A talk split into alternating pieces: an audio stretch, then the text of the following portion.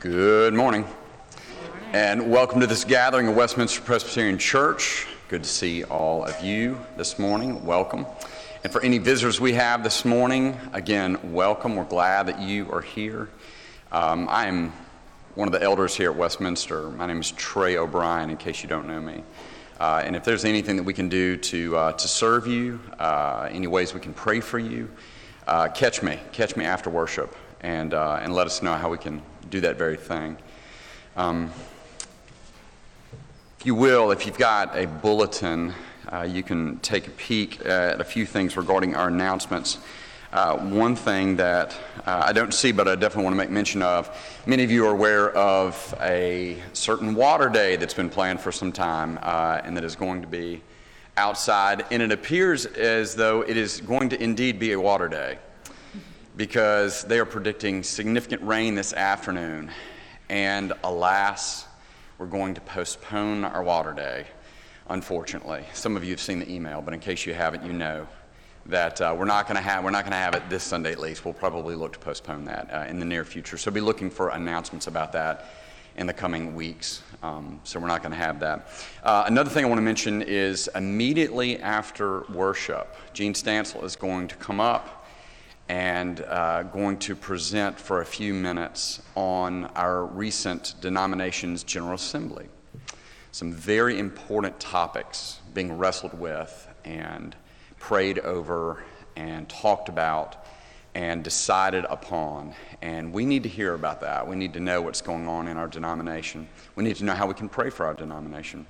And so very grateful. Thank you, Gene, for coming up after worship. There might even be an opportunity for a little Q&A. So just be aware of that, and if you will, as soon as worship is over, if you'll just hang tight, that would be super. A couple other announcements. Just be aware of the fact that our high school youth, they are heading out first thing in the morning, 6 a.m., out of Greenwood, headed for Florida for RYM.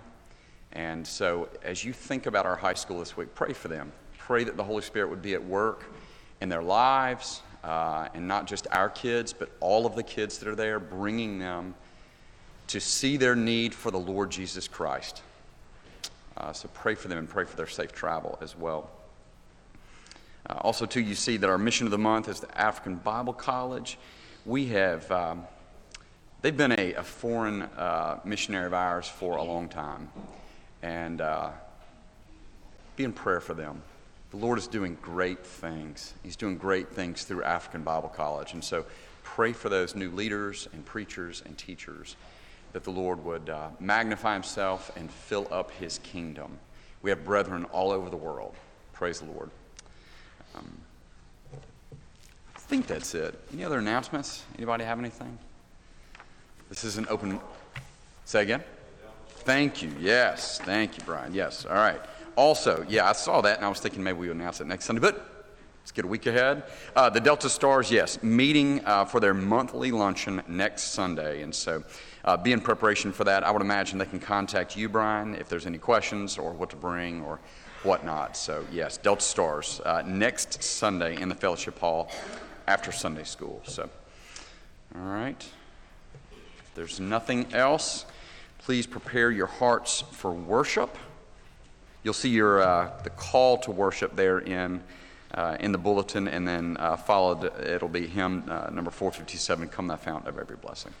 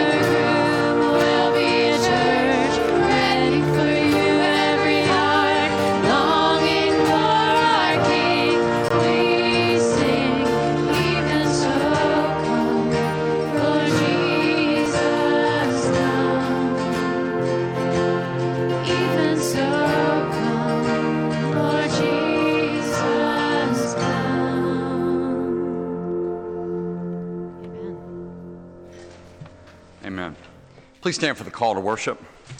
And as you're standing, I was reminded that I did forget one announcement, and that is the reason why the B team is even here today is that Richard is out of town, and he actually took Jude on his first camping trip.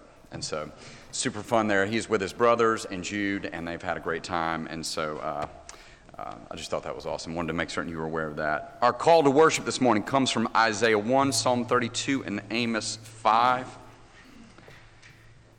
Come now, let us reason together, says the Lord. Though your sins are like scarlet, they shall be as white as snow. Though they are red like crimson, they shall become like wool. Blessed is the one whose transgression is forgiven, whose sin is covered. Thus says the Lord, seek me and live. For here we have no lasting city, but we seek the city that is to come. Let's remain standing and sing our first congregational hymn, number 457, Come Thou Fount of Every Blessing.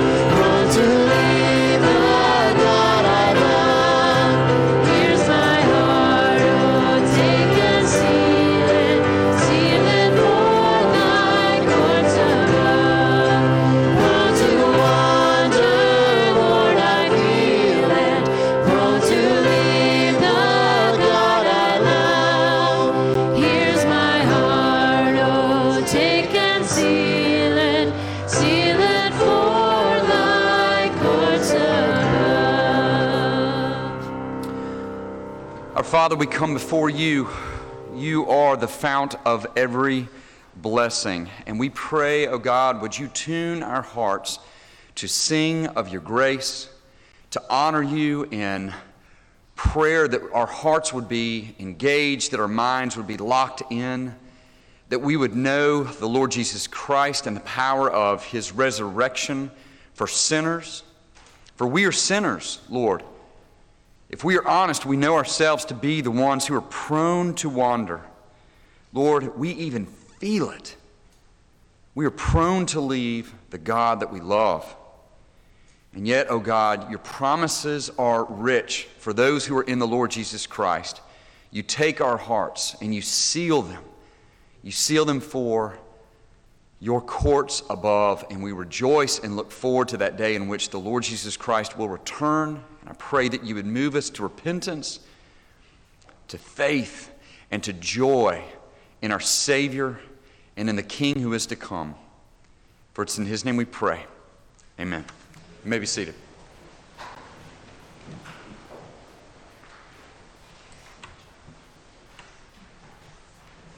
Good morning. Today's Old Testament reading is Isaiah 44, 6 through 20. In this passage, God, through Isaiah, declares that he's the only God and challenges other gods to prophesy. Starting in verse 9, the passage turns to those who make idols, which was prevalent in those days in surrounding countries. The folly of making and worshiping idols is pointed out, and the fact that those that make them are making something that's less powerful or capable than the person who created them. So let us read together. Thus says the Lord, the King of Israel and his Redeemer, the Lord of hosts, I am the first and I am the last. Beside me there is no God. Who is like me? Let him proclaim it. Let him declare and set it before me. Since I appointed an ancient people, let them declare what is to come and what will happen. Fear not, nor be afraid. Have I not told you from of old and declared it? And you are my witnesses. Is there a God beside me? There is no rock. I know not any. All who fashion idols are nothing, and the things they delight in do not profit. Their witnesses neither see nor know, that they may be put in shame. Who fashions a god or casts an idol that is profitable for nothing? Behold, all his companions shall be put to shame, and the craftsmen are only human. Let them all assemble, let them stand forth. They shall be terrified, they shall be put to shame together. The ironsmith takes a cutting tool and works it over the coals. He fashions it with hammers and works it with his strong arm. He becomes hungry and his strength fails. He drinks no water and is faint. The carpenter stretches a line. He marks it out with a pencil. He shapes it with planes and marks it with a compass. He shapes it into the figure of a man with the beauty of a man to dwell in a house. He cuts down cedars, or he chooses a cypress tree or an oak and lets it grow strong among the trees of the forest. He plants a cedar, and the rain nourishes it. Then it becomes fuel for a man. He takes a part of it and warms himself. He kindles a fire and bakes bread. He also makes a god and worships it. He makes it an idol and falls down before it. Half of it he burns in the fire. Over the half he eats meat. He roasts it and is satisfied. Also he warms himself and says, Aha, I am warm, I have seen the fire. And the rest of it he makes into a god, his idol, and falls down to it and worships it. He prays to it and says, Deliver me, for you are my God. They know not, nor do they discern, for he has shut their eyes so that they cannot see, and their hearts so that they cannot understand. No one considers, nor is there knowledge or discernment to say, Half of it I burned in the fire, I also baked bread on its coals. I roasted meat and have eaten. And shall I make the rest of it an abomination? Shall I fall down before a block of wood? He feeds on ashes. A deluded heart has led him astray, and he cannot deliver himself or say, Is there not a lie in my right hand?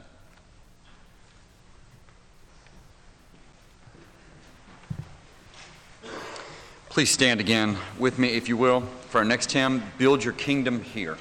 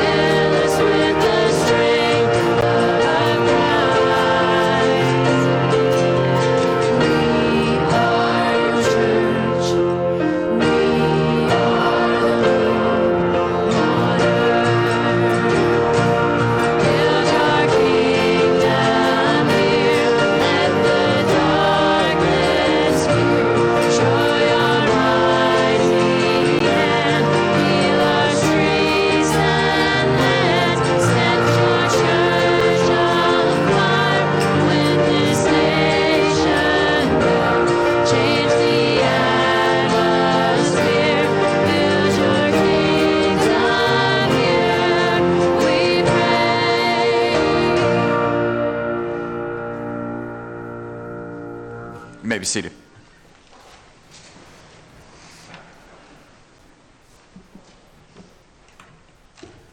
God's Word is so important to each of us as we try to understand what He tells us as we come each Sunday and hear the sermons of God's Word and hear the Old Testament, the New Testament, and then the preaching of the Word and how we understand. I learned a good lesson today that I've seen before.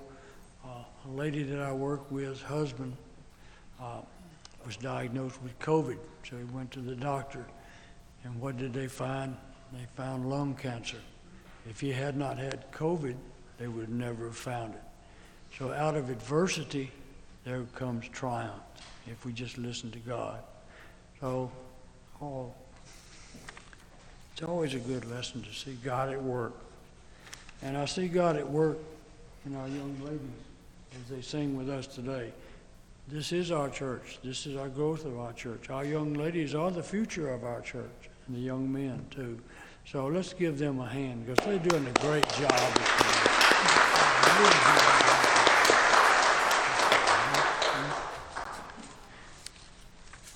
But now let's turn our hearts to God and what He would tell us in our New Testament this morning. It's from Romans 1:18 through 23.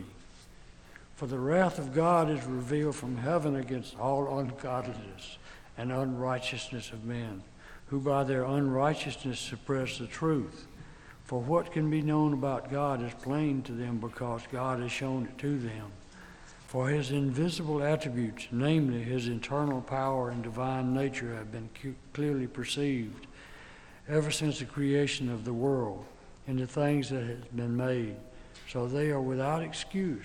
For although they knew God, they did not honor Him as God or give thanks to Him. But they became futile in their thinking, and their foolish hearts were darkened, claiming to be wise. They became fools and exchanged the glory of the immortal gods for images resembling mortal man and birds and animals and creeping things. God is in our hearts by His Spirit. Christ is in our hearts by His similar Spirit, our triune God, Father, Son, and Holy Spirit. So let's go to Him in prayer. Heavenly Father, we do thank You that You are our Heavenly Father, and we thank You that You fill us with Your Spirit to nourish our own spirits, that we can realize that You are God and what You do for us each and every day. And Lord, we do thank You for the youth of our church. We thank You for the word that You bring to us each day.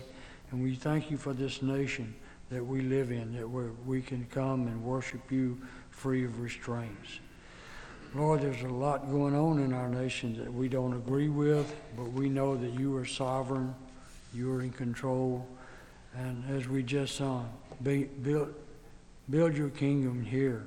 Show Your mighty hand. Do heal the streets and our land. Do set our church on fire. Do win this nation back for You. Do change the atmosphere. Build Your kingdom here, we pray. Lord, even if You start in Greenwood, Mississippi, or wherever, Lord, we pray that You would cause repentance, renewal, revival, just as John the Baptizer said, repent, a change is coming. The Lord is coming. So Lord, I pray that You would build Your kingdom here. Lord, we pray for those who are ill or hurting, who have special needs. You know each and every one of them. We pray for those who are expectant mothers, and pray for those unborn children, that You would be with them, protect both mother and child. Lord, we pray for Josh this morning as he leads us in worship, that You would use him as Your instrument, that You would use him to speak the wisdom of Your words as he brings them to us. Lord, we pray for, again, as always, that You would watch over us, guide us, protect us, and be with us as we go through this day, this week, and bring us back together again as a church family. We ask in Christ's name. Amen.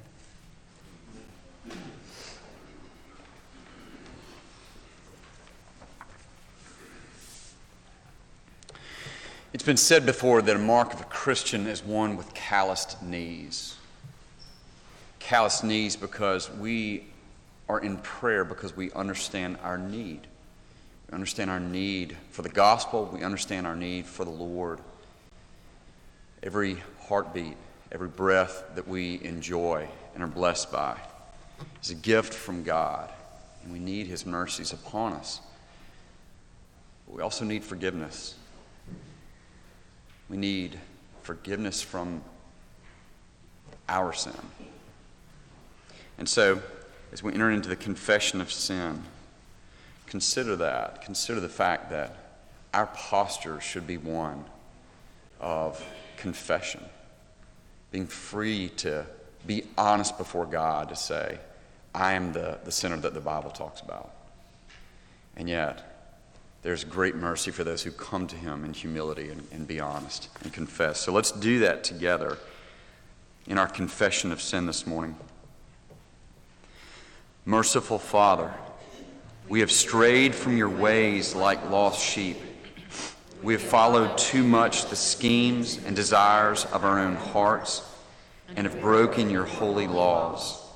We have left undone what we ought to have done, and we have done what we ought not to have done. We thank you that you never allow us comfort when we are not walking with you. When we refuse to confess our sins, you give us an inward ache. Help us to see the misery of unconfessed sin as a grace. It is a sign of being your child. Lord, lead us to repentance, and may we receive your mercy and forgiveness in Christ. And we confess our sin that we might be received once again by the Lord. And yet, in His receiving us, He gives us great assurances. So, O church, hear the assurance of pardon from Isaiah 53. For he grew up before him like a young plant, and like a root out of dry ground. He had no form or majesty that we should look at him, and no beauty that we should desire him. He was despised and rejected by men, a man of sorrows and acquainted with grief, as one from whom men hide their faces. He was despised, and we esteemed him not. Surely he has borne our griefs and carried our sorrows, yet we esteemed him stricken, smitten by God, and afflicted. But he was pierced for our transgressions. He was crushed for our iniquities. Upon him was the chastisement that brought us peace, and with his wounds we are healed. Stand with me again, if you will, for our next hymn, Before the Throne of God Above. Oh,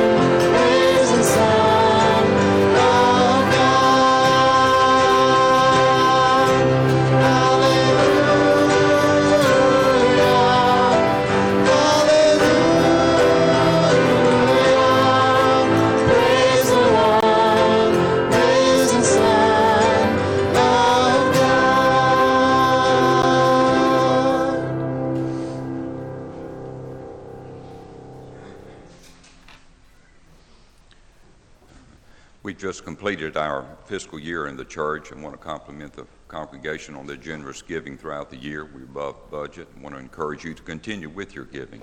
So please pray with me. Most gracious Heavenly Father, you're a generous God, a giving God, and you've provided abundantly for the congregation in this church. Today we return a portion of what you have given us to you as our tithes and offerings. Guide us in our use of these tithes and offerings. In Jesus' name we pray. Amen.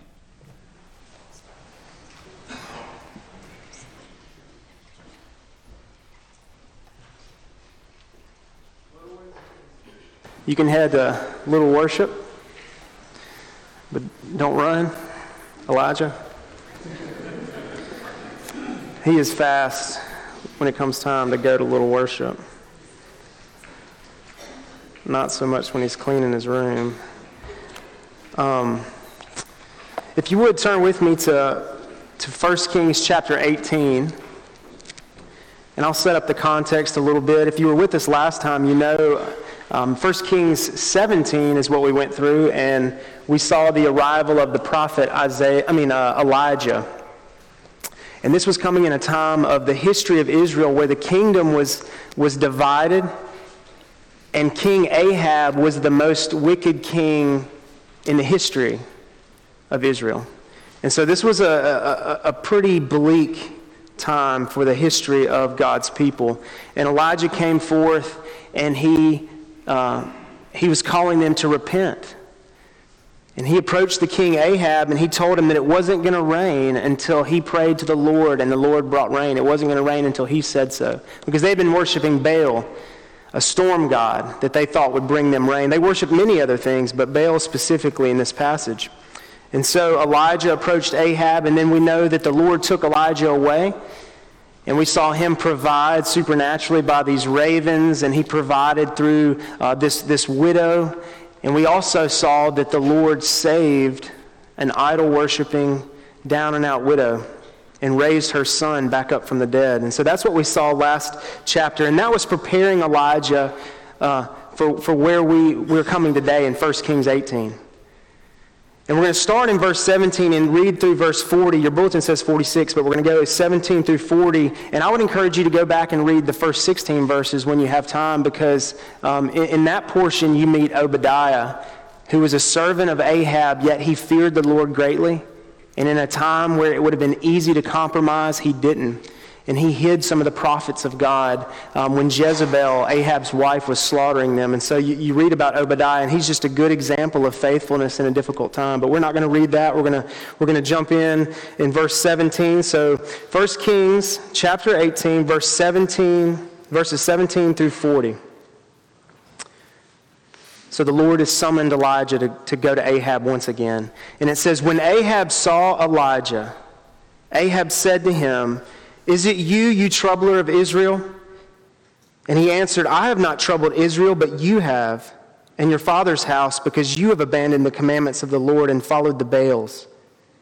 Now therefore send and gather all Israel to me at Mount Carmel, and the 450 prophets of Baal, and the 400 prophets of Asherah who eat at Jezebel's table."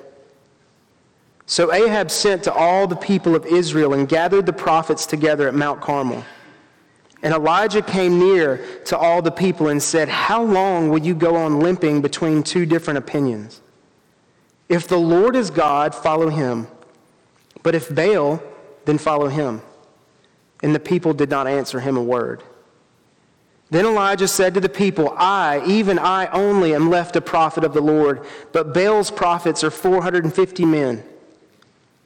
Let 2 bulls be given to us, and let them choose one bull for themselves and cut it in pieces and lay it on the wood and put no fire on it. And I will prepare the other bull and lay it on wood and put no fire on it. And you call upon the name of your God, and I'll call upon the name of the Lord. And the God who answers by fire, he is God." And all the people answered, "It is well spoken." Then Elijah said to the prophets of Baal, "Choose for yourselves one bull and prepare it first, for you are many, and call upon the name of your God, but put no fire on it." And they took the bull that was given them, and they prepared it, and called upon the name of Baal from morning until noon, saying, "O Baal, answer us." But there was no voice, and no one answered, and they limped around the altar they had made. And at noon Elijah mocked them, saying, Cry aloud, for he is a god. Either he's musing, or he's relieving himself, or he's on a journey, or perhaps he's asleep and must be awakened. And they cried aloud and cut themselves after their custom with swords and lances until the blood gushed out upon them. And as midday passed, they raved on until the time of the offering of the oblation. But there was no voice, no one answered, no one paid attention. Then Elijah said to all the people, "Come near to me." And all the people came near to him, and he repaired the altar of the Lord that had been thrown down. Elijah took 12 stones according to the number of the tribes of the son of Jacob, to whom the word of the Lord came, saying, "Israel shall be your name." And with the stones he built an altar in the name of the Lord. And he made a trench about the altar, as great as would contain 2 seahs of seed. And he put the wood in order and cut the bull in pieces and laid it on the wood. And he said, "Fill up four jars with water and pour it on the burnt offering and on the wood." And he said, "Do it a second time." And they did it a second time. And he said, "Do it a third time." And they did it a third time. And the water ran around the altar and filled the trench also with water. And at the time of the offering of the oblation, Elijah the prophet came near and said, "O Lord, God of Abraham, Isaac, and Israel, let it be known this day that you are God in Israel, and that I am your servant, and that I have done all these things at your word. Answer me, O Lord, answer me, that this people may know that you, O Lord, are God, and that you have turned their hearts back." Then the fire of the Lord fell and consumed the burnt offering and the wood and the stones and the dust, and licked up the water that was in the trench. And when all the people saw it, they fell on their faces and said, "The Lord, he is God. The Lord, he is God." And Elijah said to them, "Seize the prophets of Baal. Let not one of them escape." And they seized them. And Elijah brought them down to the brook Kishon and slaughtered them there. The grass withers and the flower fades, but the word of our Lord stands forever. Let's pray. Dear Lord, we need your help this morning. I need your help. Please meet us today by the power of your Spirit. Open up eyes and ears. Help us to behold your glory. We thank you for your word. We thank you for your mercy and your grace. And help us this morning. In Christ's name, amen. So we see that Elijah, he was a man on a mission. He was devoted to God and to God's purposes. He was set apart by God to go and to call this nation to repentance. And here we see him going head to head with Ahab, the most wicked man, I would say, in the history of Israel. There's no more seclusion for Elijah. There's no more rest in the widow's home. This is the moment for which God had been preparing him. So we see in the passage, when Ahab saw Elijah coming, he said, "Is it you, you troubler of Israel?" And think of the irony here. You would think that after all that had come to fruition, all that Elijah told them would happen regarding the drought, you would think that the king and the people would be humbled, and when they saw the prophet coming, that they would hit their knees and say, "Elijah, please cry out to God." But here's Ahab, blame shifting, saying, "You're the troubler of Israel."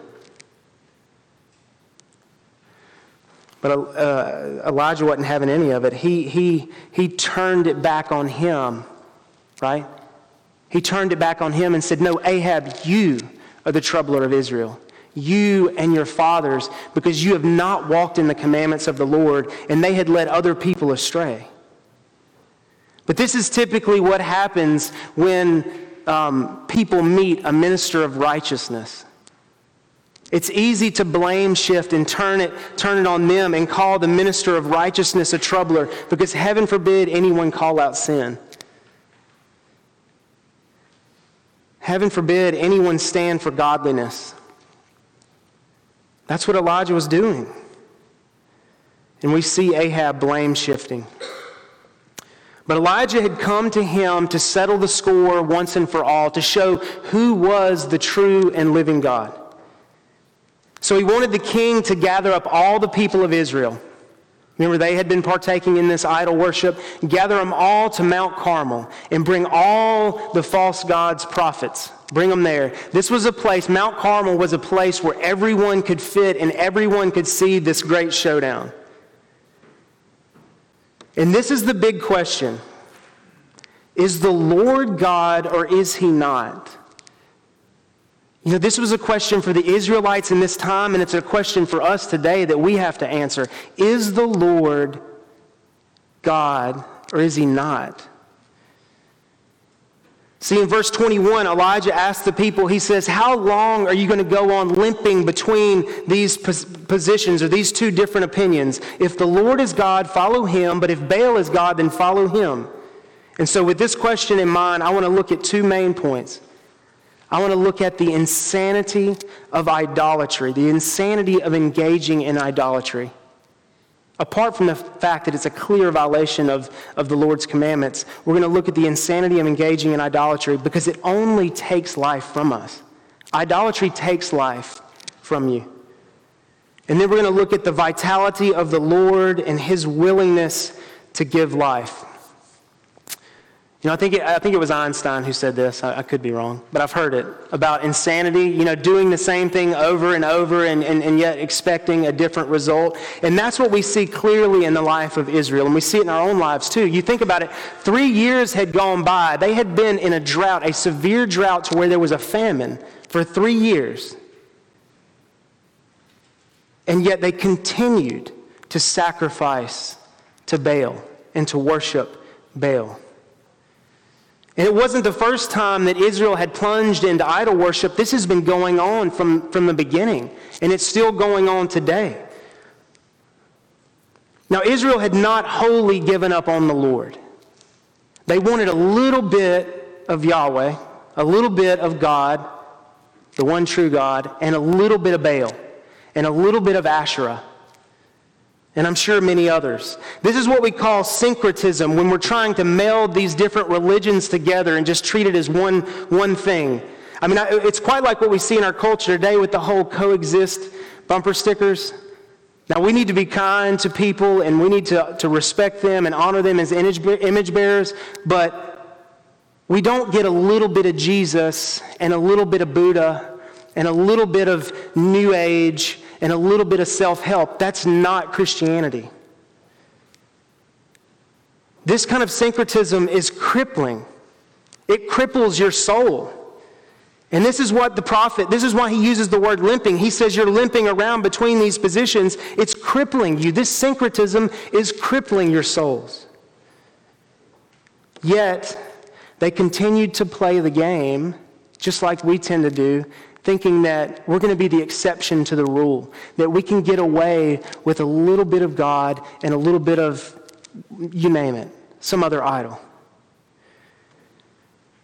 So let's look at this more specifically, this engaging in idolatry. Engaging in idolatry is insane because it changes us for the worse.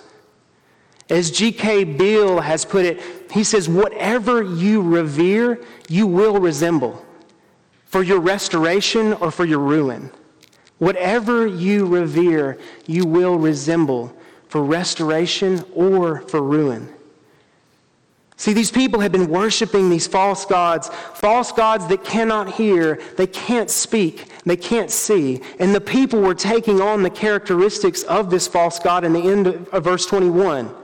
It says, when Elijah had said, quit going on limping between positions, it says the people did not answer him a word. Now, it didn't literally mean that they couldn't speak at that moment, but they were becoming like this idol that they worship. They had nothing to say. Psalm 115 lays this point, or this, not point, but this principle out clearly. Psalm 115 says, their idols are silver and gold, the work of man's hands. They have mouths but can't speak, ears but can't hear, and those who make them will become like them. Everyone who trusts in them. You think about it, in the New Testament, how often did Jesus say, he who has ears, let him hear? And he's healing the blind and the deaf. And yes, he literally healed them, but that was pointing also to a spiritual reality. They were deaf and blind spiritually. That's what happens when we engage in idolatry. So these people were worshiping made-up deities that had no life in and of themselves, and therefore they were losing their lives, their spiritual lives. Their spiritual senses were dull. And it's easy for us to think that we're clear on this because we're not, most of us, I don't think, we're not carving out these little idols and setting up makeshift temples like they were doing. It's easy to look at them and go, well, I'm not doing that. But what are we worshiping or revering other than God? What's something in our life that we've treasured so much that we have to have it, we will do anything to get it, and if we don't get it, we can't go on? What about money and greed? We want more money so that we can have security and more leisure, and we sacrifice more and more time with our family.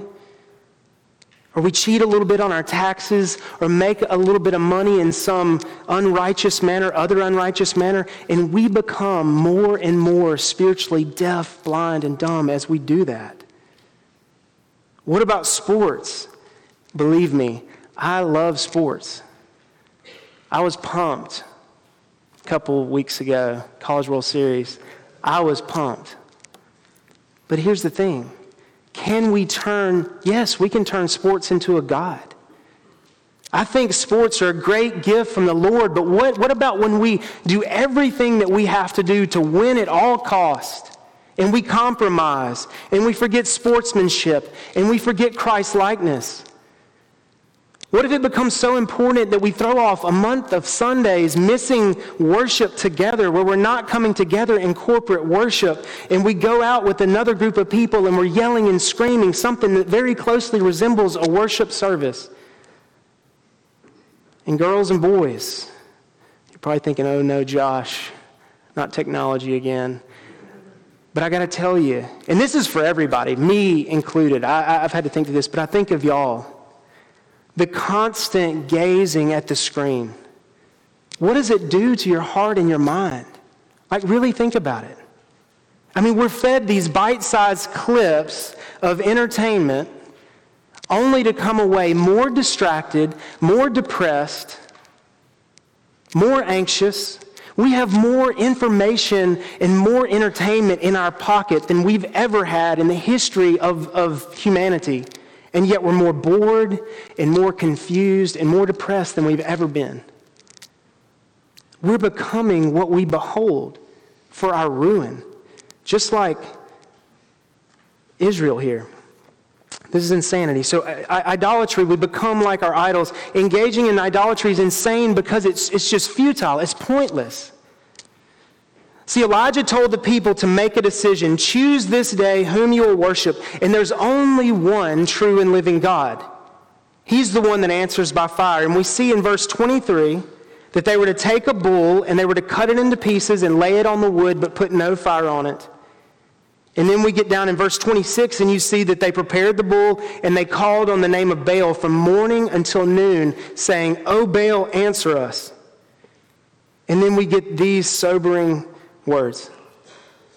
But there was no voice and no one answered.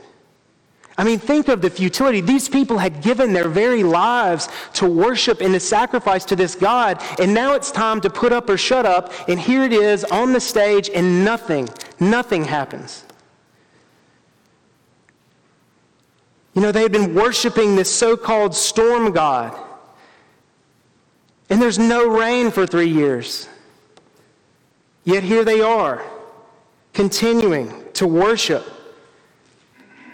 It's amazing to me that they had not yet seen the impotence of Baal. He has no power.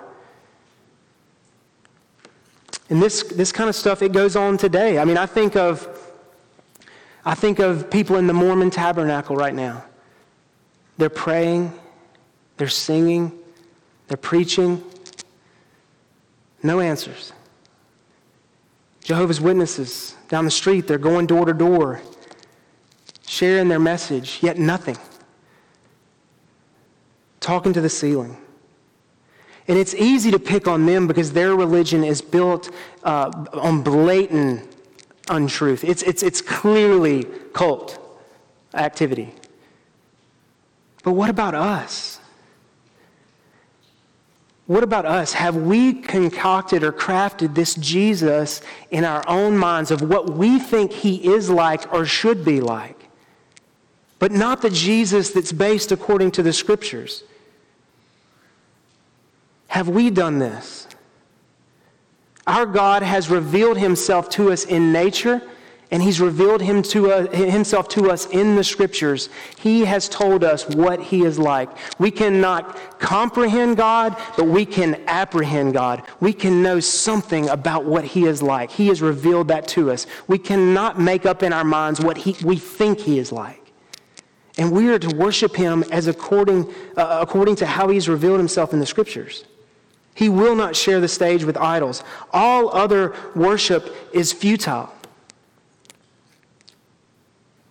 Our attempts to control our pride, our greed, our drunkenness, our gluttonous appetites, our fear of man, our desire for the praise of men, all these idols, will they answer your prayers? Can they save you? And the answer is no. Engaging in idolatry is insane because it demands our all. See, after the false prophet's first failed attempt to summon Baal, with their pleading from morning till noon, Elijah begins to mock them. And that's not very PC in our society today. According to our day, we're told that we can't tell anyone that a certain religion is wrong or their beliefs are wrong. Elijah did not go by the Oprah principle. He did not validate them in their sin. Now, I'm not saying go out and be a jerk. Don't. But it's okay to say this is the truth. Here is the truth. The one true and living God. And that's what Elijah was doing here. And he says, keep crying out. Maybe Baal is just musing somewhere. Maybe he's using the bathroom. Maybe he's asleep and we need to wake him up. And then they started doubling down. They started crying out louder and louder. And then they started cutting themselves and spilling their blood, thinking that this act of devotion would bring about an answer from Baal. Idols will always demand your all. They will demand everything from you, even if it means spilling your own blood. But it's such a sad display. In verse 29, we say, as midday passed, they raved on and on till the time of the offering, but there was no voice, no one answered, no one paid attention. We see that again. Nothing. And this is the insanity of idolatry. These people are deaf, blind, and dumb. They have become like the idols they worship. They're engaging in meaningless worship. It avails them nothing but heaps up more and more wrath for themselves in the day of judgment. And now they are literally spilling their blood for an answer. Idols promise big, but they don't pay off. They have no power to pay off what they promise. They promise life, but in the end, they only take it from you. And I just want to ask, do you see this in your life with your idols? I mean, when will we wake up to the fact that our idols are literally killing us? Just personal experience here. I remember the first time, this was pre-Christ, the first time I took a pain pill. It was like I found the missing ingredient in life. I had this social anxiety, or so I thought, and I couldn't deal with people in public. And I also had guilt and shame that I wanted to cover up. And these things did the trick. They promised me life. And do you think that's what they gave me? No.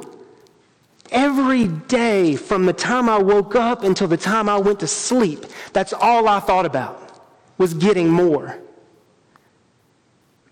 I lost friends, I lost health and time that I can never get back. And I think this is just textbook idolatry. Those things, they weren't there for me. They weren't answering my prayers. They had no ability to save me. Yet I kept giving in hopes that it would give in return. But for God's grace, they would have taken my soul. Some in here, your pursuit of social status or money, it's cost you relationships. You've had to compromise in areas that you know is wrong, but you've compromised to gain move some steps up in the social pipeline. And what is it brought you happiness? I guarantee you it hadn't. You know, some are holding on to hatred for something that's been done to you. And I don't want to lessen the fact that you've been hurt, but it feels good in those moments to withhold love from that other person, doesn't it?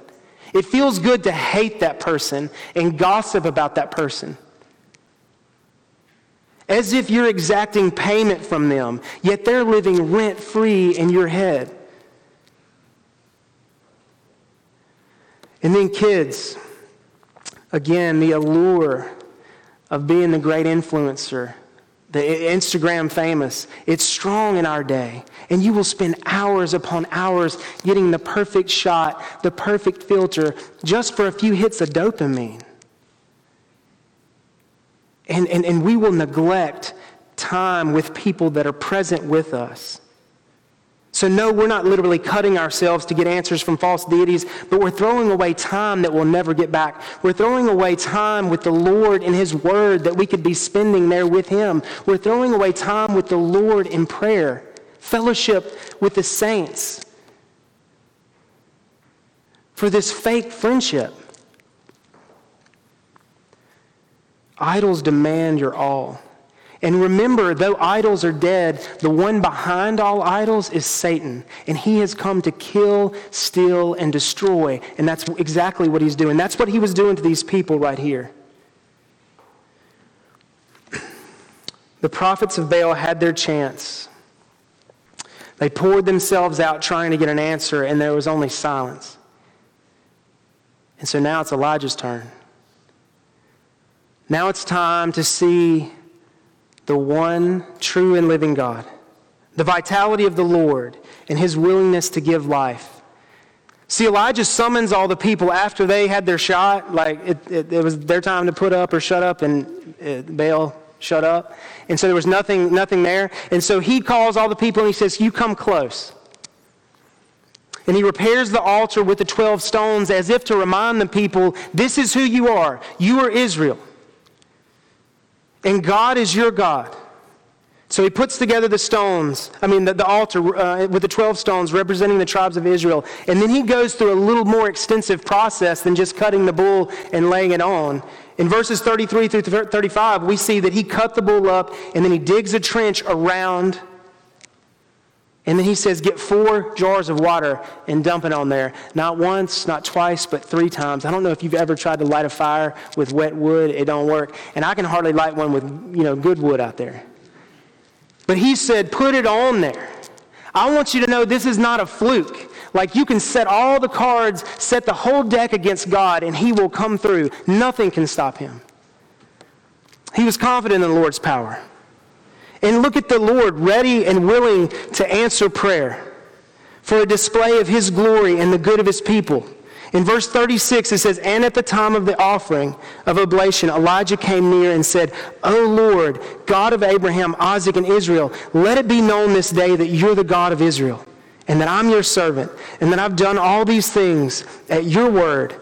Answer me, O Lord, answer me, that this people may know that You, O Lord, are God, and that You have turned their hearts back." And only the living God can answer prayer. And we saw that in chapter 17. Elijah's praying. The Lord hears and He acts according to His will, for His glory. And Elijah's crying out to the Lord according to the Lord's will, and the Lord acts. The living God, He is ready and willing to show mercy and to punish the wicked.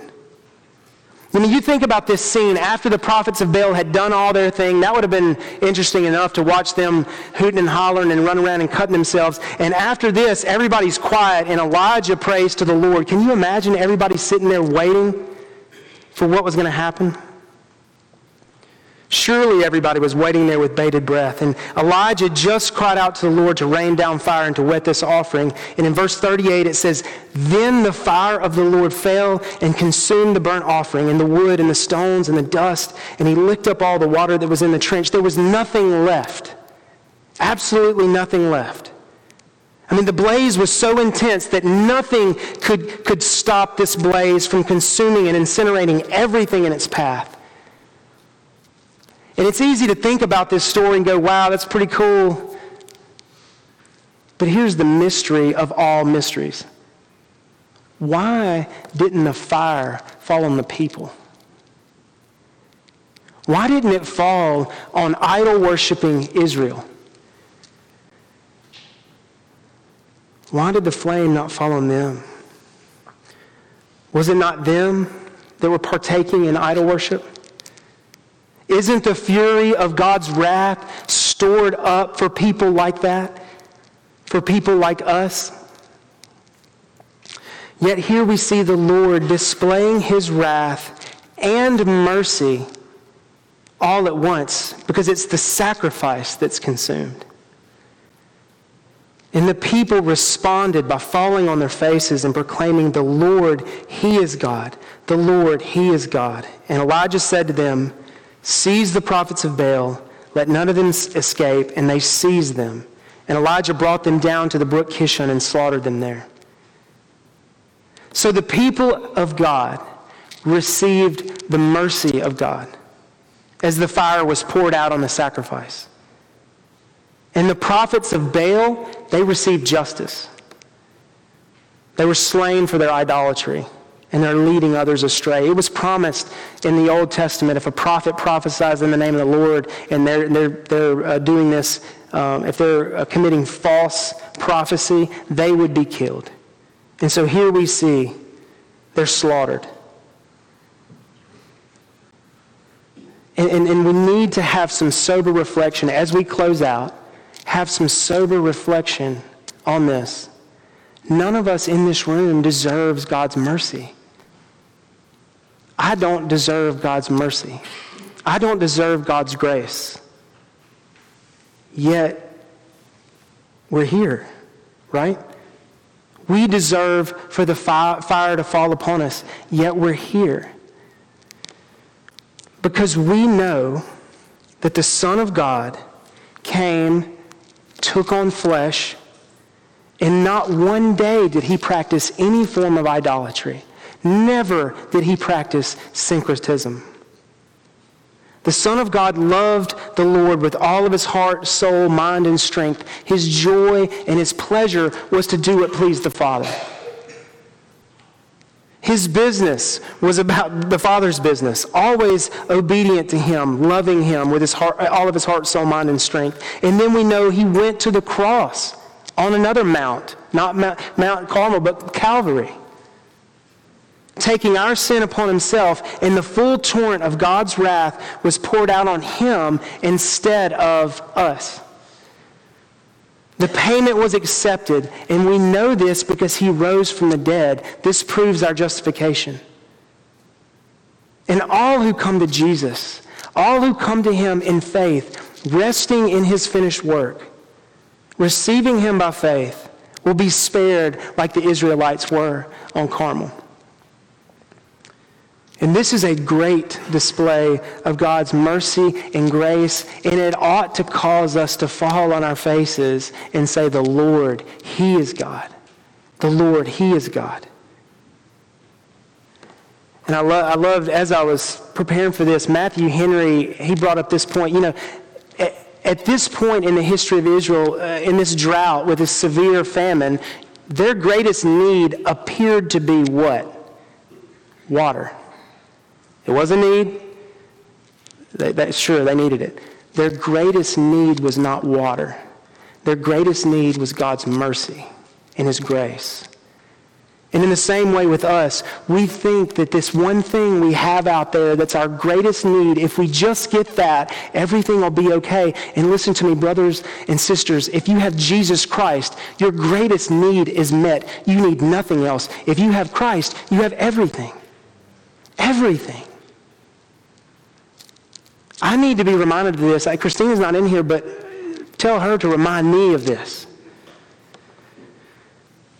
And Paul reminds us in Romans 15, verse 4, he says, whatever was written in former days was written for our instruction, that through endurance and through the encouragement of the Scriptures, we might have hope. So don't put these Old Testament stories off to the side and think that's for these other people. Those things were written for us. And so, we cannot, brothers and sisters, we cannot walk out of these doors another day without giving thought to the crippling effect of idolatry in our lives and turning from it, turning to Christ. You know, we have to deal with the question that Elijah asked the people of his day. We have to deal with this question, how long are we going to go on limping between these two positions? If the Lord is God, follow him. And here's the thing, we know he's God. He's redeemed us. He's opened our eyes to the truth. We weren't on Mount Carmel, but we know that the fire that we deserved fell on the true sacrifice, Jesus Christ, the one whom all other sacrifices pointed to. And my encouragement and my hope and prayer is that that truth would captivate us and encourage us all to run the race that's set before us, knowing that we've been forgiven and cleansed of all of our sin. And we will no longer be crippled by idolatry, but healed by grace. Let's pray. Dear Lord, thank you so much for your word. May you make these truths cemented in our hearts, Lord. Help us to revere you more than your gifts, more than anything in this creation, Lord. Revere you and worship you alone. We love you. In Christ's name I pray. Amen. Let's stand and sing our last hymn.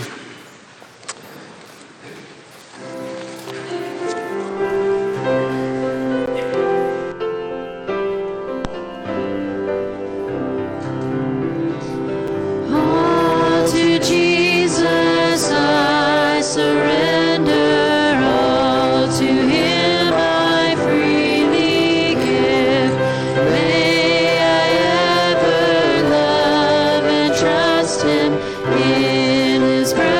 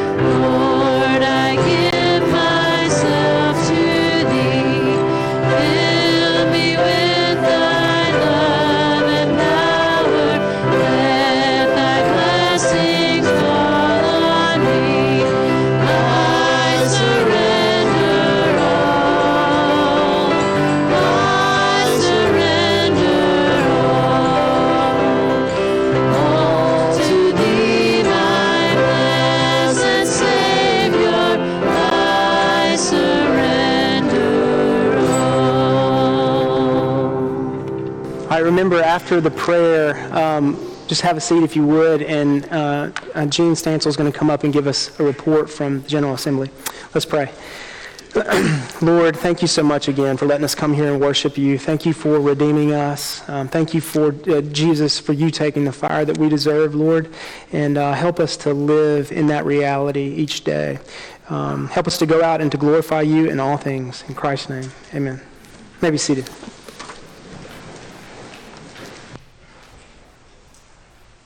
To our guest, I want to tell you that nothing I say is proprietary.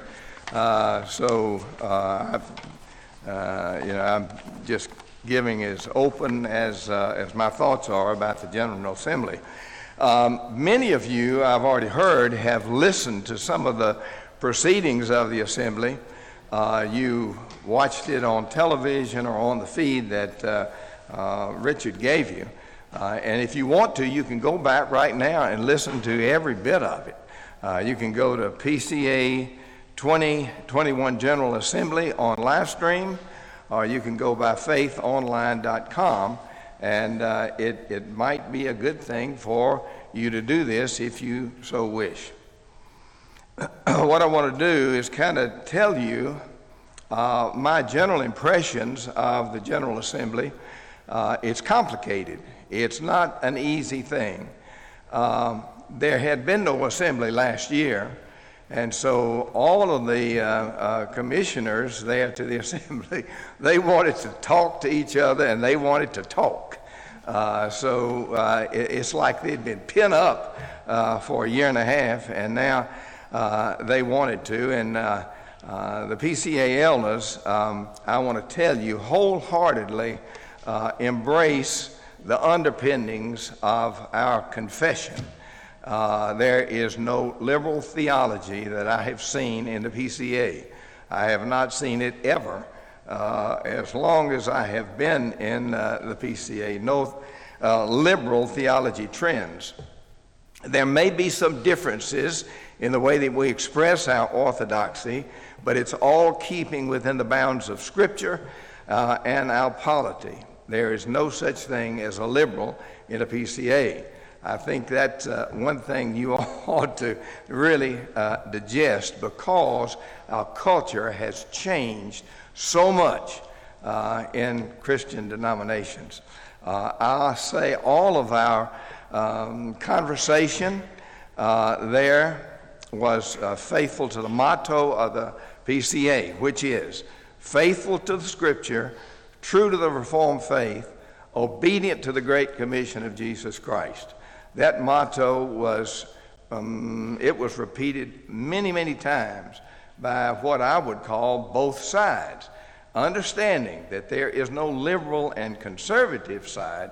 It's all within a dependence on the Scripture, but with different understandings of how we express our faith. There was a record attendance at the Assembly, over 2,100 commissioners, the largest that the Assembly has ever had. There are 88 presbyteries in the PCA, 1,930 congregations, 5,100 pastors, 380,000 members, and I think that we have the largest number of military chaplains. We have over 300 military chaplains, many of whom spoke at the Assembly on various of these issues. And let me tell you, first of all, if you follow what's going on in the PCA or in other denominations, don't believe everything that you hear or read on the internet.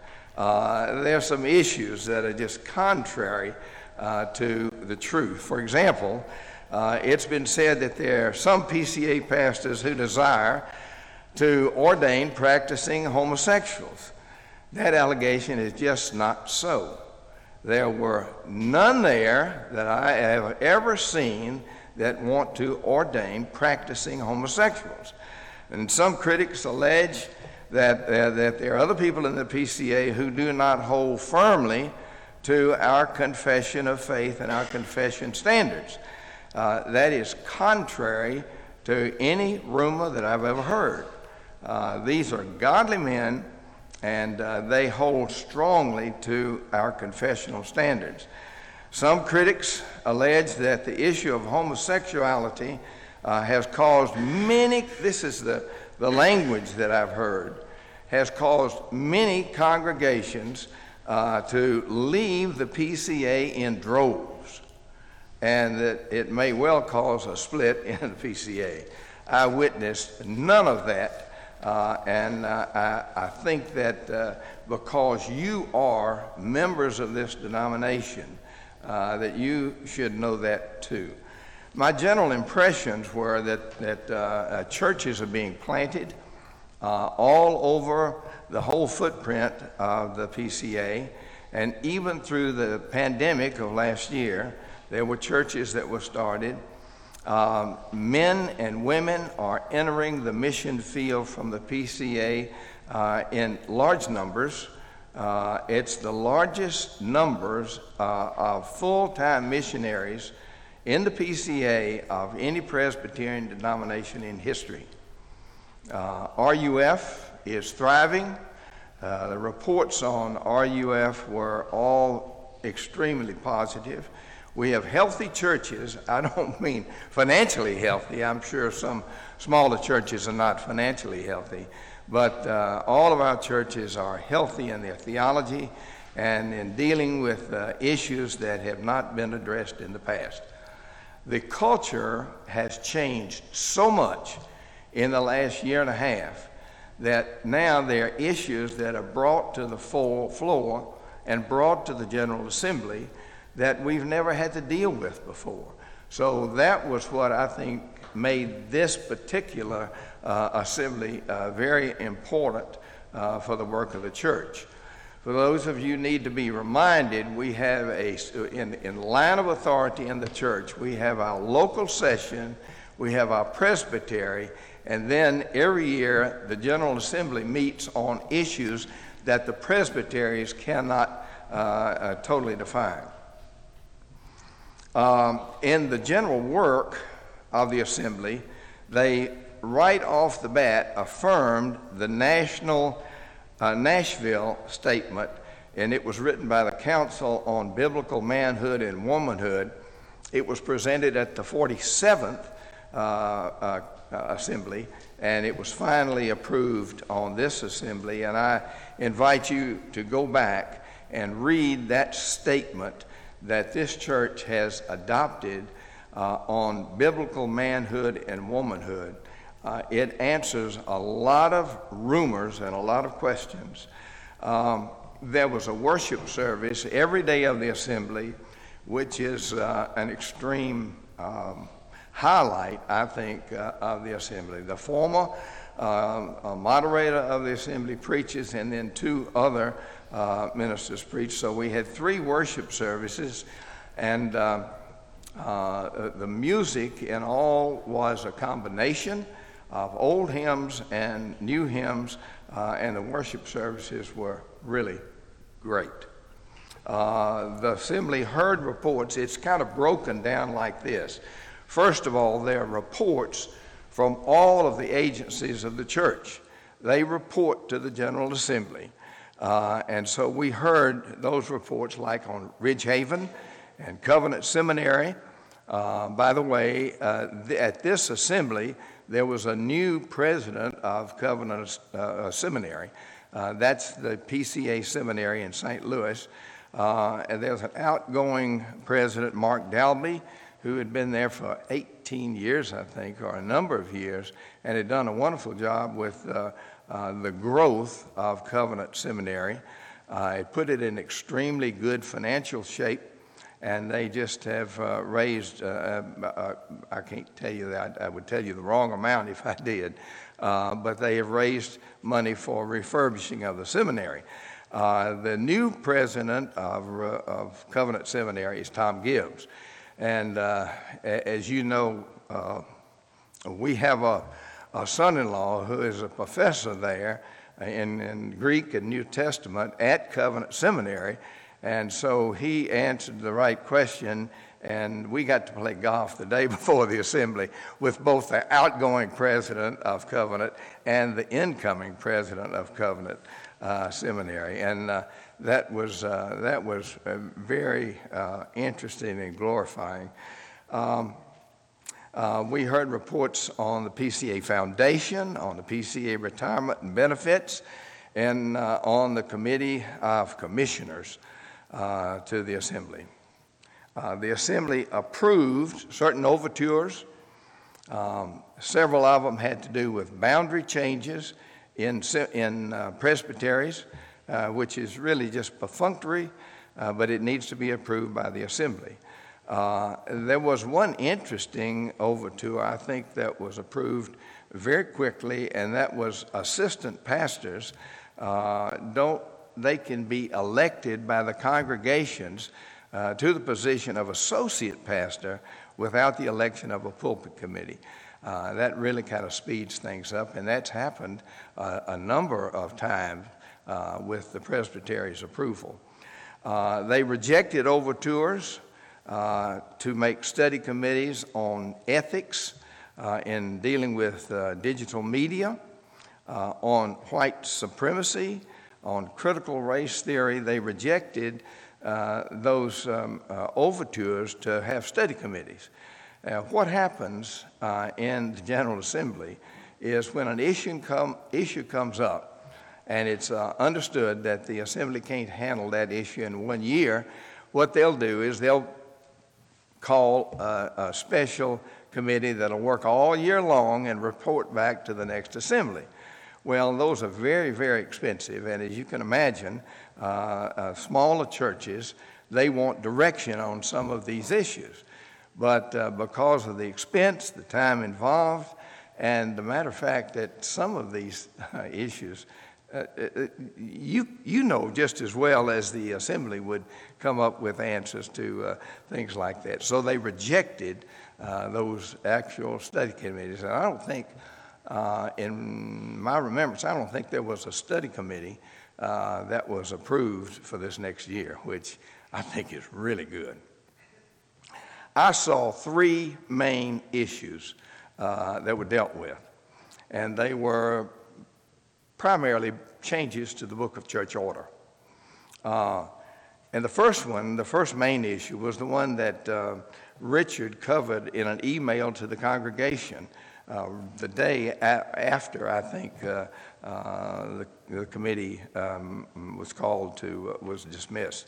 And it is the men who are officers in the church who self-identify as same-sex attracted or gay Christians or homosexual Christians or any like terms like that are not qualified for ordination in the PCA. Now, you're dealing with words that have different meanings, but this is when their identification is in some of those deviant sexual issues. If that's their main identification and their identification is not in Christ, then the language of the change that is projected in the Book of Church Order is that they're not going to be qualified for office in the PCA. Now, Richard covered that pretty well, and I want to tell you, some of you know that there was a Revoice conference that came out of a church, a PCA church in St. Louis. It's been several years now. The issue was not about Revoice. They rejected taking over that whole issue. You can read about that if you want to. I don't need to explain it unless you have a question later on. But the change was not about that, but that is one of the things that brought about the whole issue that was brought before the Assembly. Here's something else that happens. In the Assembly's work, Some people don't understand how the assembly works. There are rules for the assembly, just as there are rules for congregational meetings. We have a book of church order that explains everything that goes on in the church. There are also rules for the assembly that explains how the assembly is to be done. And a lot of people, I think, in the pews don't understand how that is. There is a committee on overtures, and one presbytery can bring an overture to the General Assembly. And as a matter of fact, on this sexual issue, there were several presbyteries that offered changes to the Book of Church Order. Covenant Presbytery that we're in offered one of those overtures, and in our presbytery, we decided that there were going to be enough people in the in the church that were going to be talking about the issue that we didn't need to be Little Covenant Presbytery, sending up an overture to the General Assembly. Well, the main overture that was accepted was the one from Gulf Coast Presbytery, I think it's in Florida, and they had a very simple overture. But when the overture goes to the Committee on Overtures, and there are some 100 and maybe 120 commissioners that are involved in that, they take those issues, massage them, they don't syncretize them, they bring them together, and they issue what they think is a good overture to be brought to the floor of the assembly, okay? So the overture that was sent by Gulf Coast Presbytery was changed quite a bit. It had some language that was a little bit more helpful, I think. But I think it also needs more work. But here's what's going to happen. Those overtures that passed, and this overture passed, as Richard told you in his thing, and he gave you the figures. It passed rather handily, over 70%. But that leaves 30% that didn't agree with the overture on that I just mentioned about sexuality and gender dysphoria and those things. It's going to take a year. Those overtures that are voted on and approved by the assembly have to go back to the churches, and all year long those overtures will be discussed in the separate presbyteries. If all of the presbyteries pass those by two-thirds majority, which this overture may not pass by two-thirds majority, but if it does, then it goes back to the next General Assembly, the 49th General Assembly, and if approved there, then it becomes a change in the Book of Church Order. So it's going to be an interesting year discussing those things. Now, let me tell you again, biblically, there is no divergence of opinion on the theological issues. None. It's going to be because there are many ministries in the PCA, because culture has changed so much. There are many issues in the PCA that have complicated.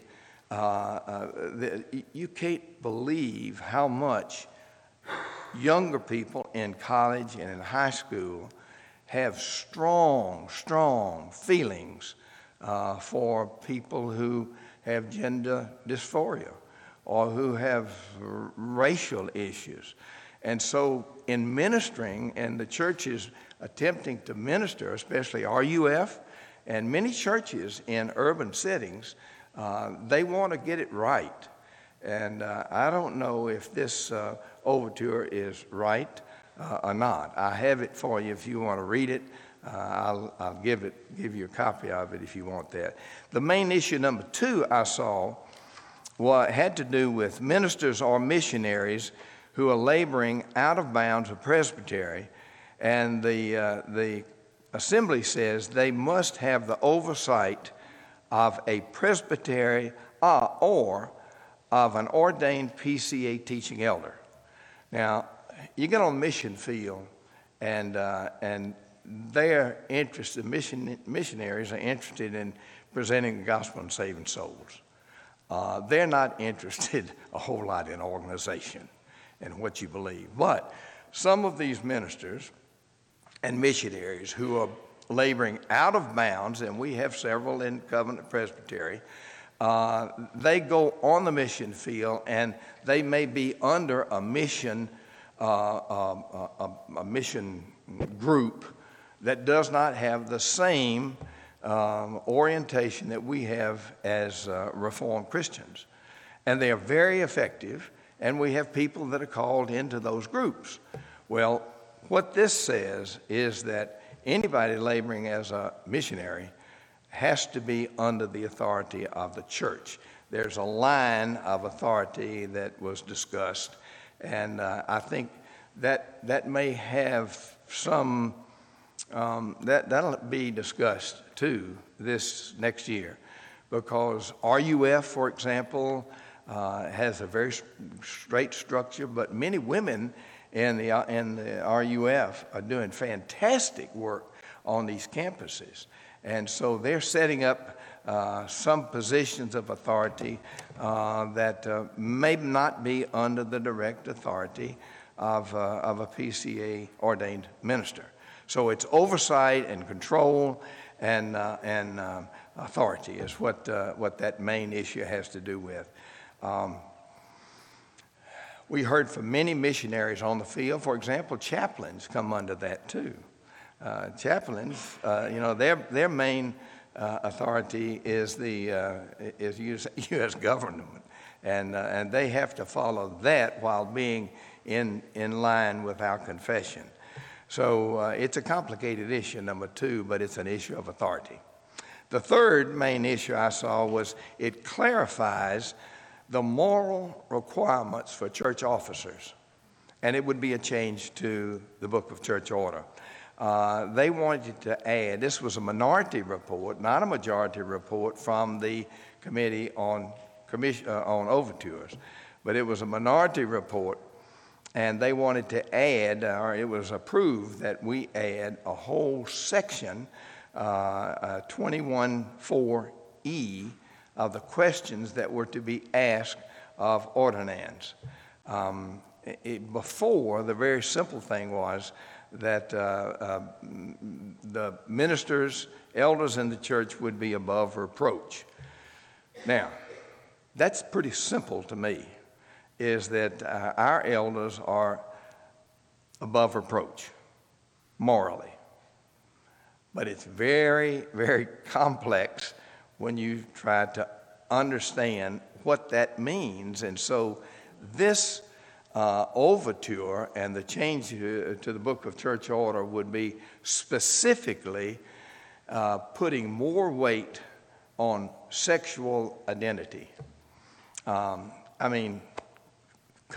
on, we know what above reproach is, and that's the first line of defense of the church is our session, and to me, all of those things need to be under sessional control. So that the session makes those determinations in the very first place. But again, it's because culture has changed so much that some presbyteries wanted some specific issues there. For example, I deal with greed. You got a sin, you deal with greed. So if you are a person who deals with some specific sin, what this overture is saying to me is that a sexual sin is much, much more important than greed, adultery, avarice, you name them. So I think that it brings up complicated issues. It is not all straightforward, but in the end, any of these three issues are dealt with in-house, and they are not as a matter of giving up our theology. So now I'll answer one or two questions. I know we have a Sunday school here, so if you have a question that you'd like to ask me, I'll be glad to give you my opinion.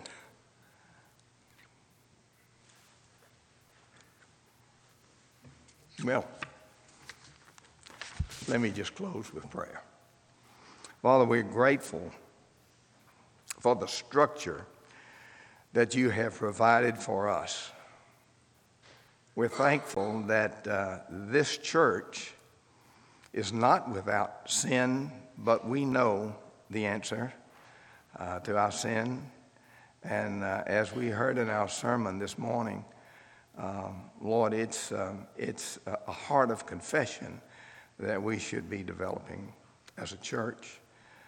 We pray that we won't be proud of what this church has accomplished in its overall assemblies. And we're very thankful for the way that has gone.